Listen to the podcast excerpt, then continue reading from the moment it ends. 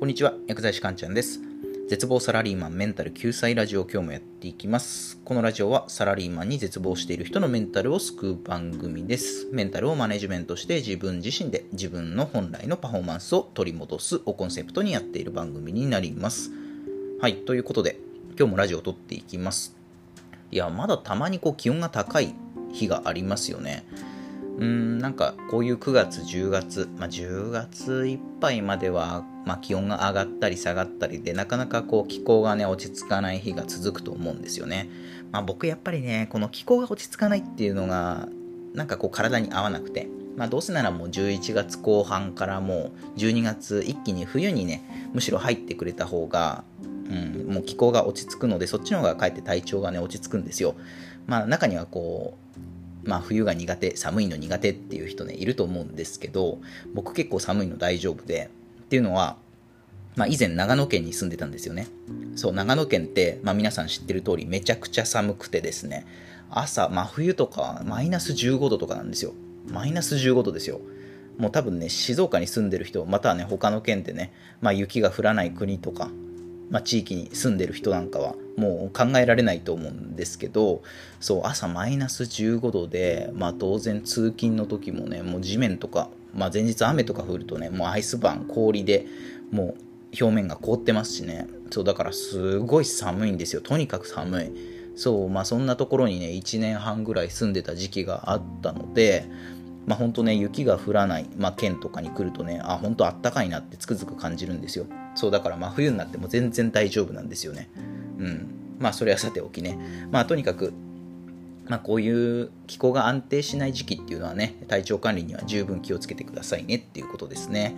で今日はどういうお話をしていくかというとですね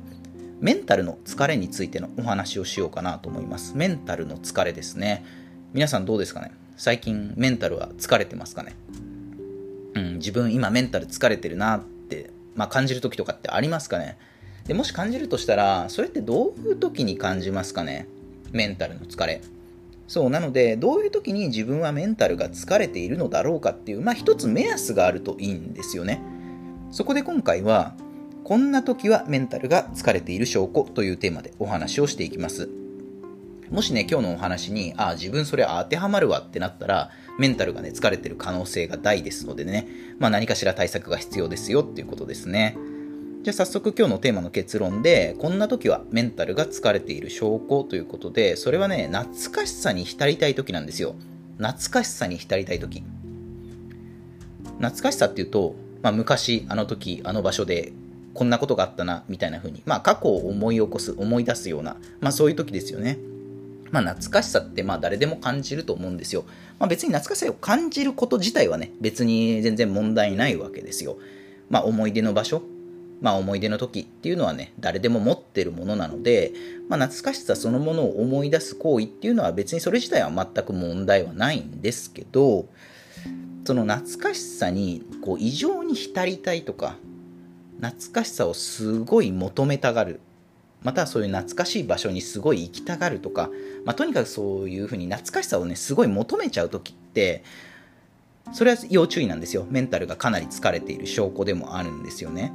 でそのなんで懐かしい懐かしさを求めていると求めたがる時っていうのはねメンタルが疲れている証拠なのかというとですね懐かしさって裏切らないからなんですよ。そう懐かしさ裏切らない。まあどういうことかっていうと要は疲れてる時って不確実性より確実性が欲しくなるんですよね。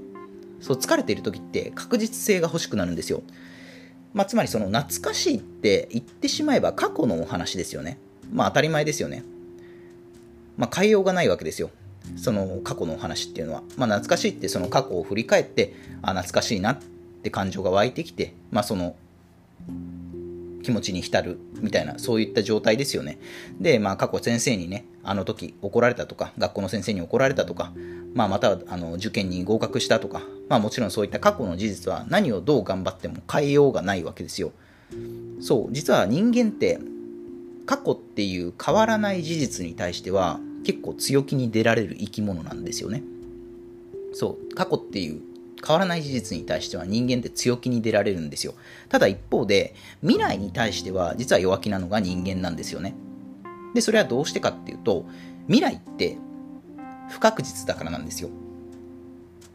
未来は何が起きるかわからない。だから強気に出られないんですよね、人間っていうのは。そう、だから過去あったことを何か思い返すっていうのは、実は一種の保険なんですよね。過去あったことっていうのは絶対変わらないから、言ってしまえば何言ってもいいんですよ。だって変わらないから。そう、なので、絶対に過去は裏切ることはないんですよね、自分のことを。でも未来は自分のことを裏切りますよね。例えば将来こうなりたいって思ってたとしても、その思い通りにいかない時がある。やっぱりその時ってメンタルのダメージが半端ないわけですよ。やっぱりそれに耐えられない。メンタルが弱い人は耐えられないんですよね。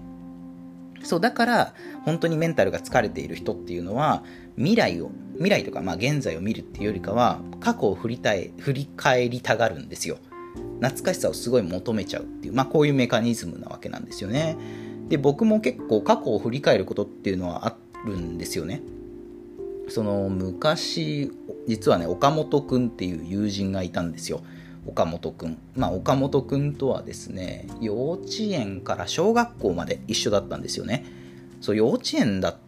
たので、もう覚えてないんですよね。だから、どんなきっかけでその岡本くんと僕友達になったか覚えてないんですよね。そうなのでまあ言ってしまえば物心つく前からその岡本君とはずっと友達でもうずっと遊んでたんですよでお互い家も近かったのでまあ、彼が僕の家に遊びに来たりとか、まあ、逆で僕がね、彼の家に遊びに行って、まあ、家でね、テレビゲームなり、まあ、カードゲームなり、まあ、なんかいろいろやってたね、記憶があるんですよね。で、確か小学校5年か6年ぐらいかな。5年か6年ぐらいの時に、確かあの、マリナーズの、あの、イチロー選手がすごい活躍してた時期で、まあ、レーザービームとか言って、まあ、彼のね、えー、すごい強肩が炸裂した、まあ、そういう確かね、時期だったんですよ。レーザービームっていう単語懐かしいですよね。そう、マリナーズのイチロー選手がメジャーリーグでね、活躍してたのが、確か小学校5年か6年ぐらいの時だったと思うんですよね。で、まあ、えっ、ー、と、僕とその岡本くんはね、まあ野球が結構好きだったので、よく家の近くにね、公園があるので、そこでキャッチボールをやってたんですよね。まあ今思うとこう懐かしいなって思いますけどね。で、まあ彼とはもう中学からはもう違う学校でもう中学入ってからばったり会わなくなったんですよねで今本当に何してるのかも全然わからないですしそうだから中学からもう全然会ってないのかなうん20年ぐらいはそうすると会ってないことになるのかうんまあ不思議ですよね。まあ小学校までこうずっと一緒だったんですけど、中学を境にね、もうずっともう20年も会わなくなるっていうのはまあ不思議なもんですけどね。で、まあ、それはさておいて、で、結局、その、まあ、岡本くんとね、よく遊んだ公園っていうのはね、今も家の近くに形を変えず残ってるんですよ。で、その公園をですね、まあ、たまに通りかかるとですね、ああ、20年前、岡本くんとここでよくキャッチボールしてたなって、まあ、ちょっとね、懐かしさを感じる時があるんですよね。で、まあ、懐かしいっていう感覚は、まあ、先ほども言った通り、まあ、誰でもね、味わうまあ、感じるような感覚なので、まあ、その懐かしいって思うこと自体はね、別に問題はないんですよ。で、まあ、懐かしいっていう感覚ね、やっぱ、うん、好きか嫌いかで言ったら僕は結構好きなんですよね。うん、なんかちょっとこう、物寂しい感じがありますよね。例えばその僕がね、その岡本くんとよく遊んだ公園の前を通るとですね、ああもうあれから20年も月日が経ったのかみたいな風にちょっとこう物寂しさ赤涼感みたいなものをね感じる時があるんですよねまあそれ自体はいいんですけどただ異常にその懐かしさにその心の拠り所を求めていたりとかその懐かしさを思い出す頻度がすごい感じる頻度がものすごく多かったりとかそういう時っていうのはねやっぱりメンタルが疲れてる時なんですよね。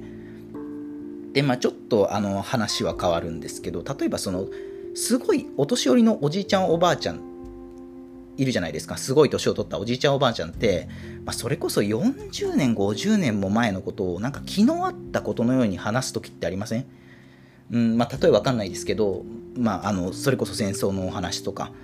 うん、なんか本当に気のあった出来事のように話す。もう大昔のことですよね。大昔のことをもう気のあった出来事のように話すおじいちゃんおばあちゃんって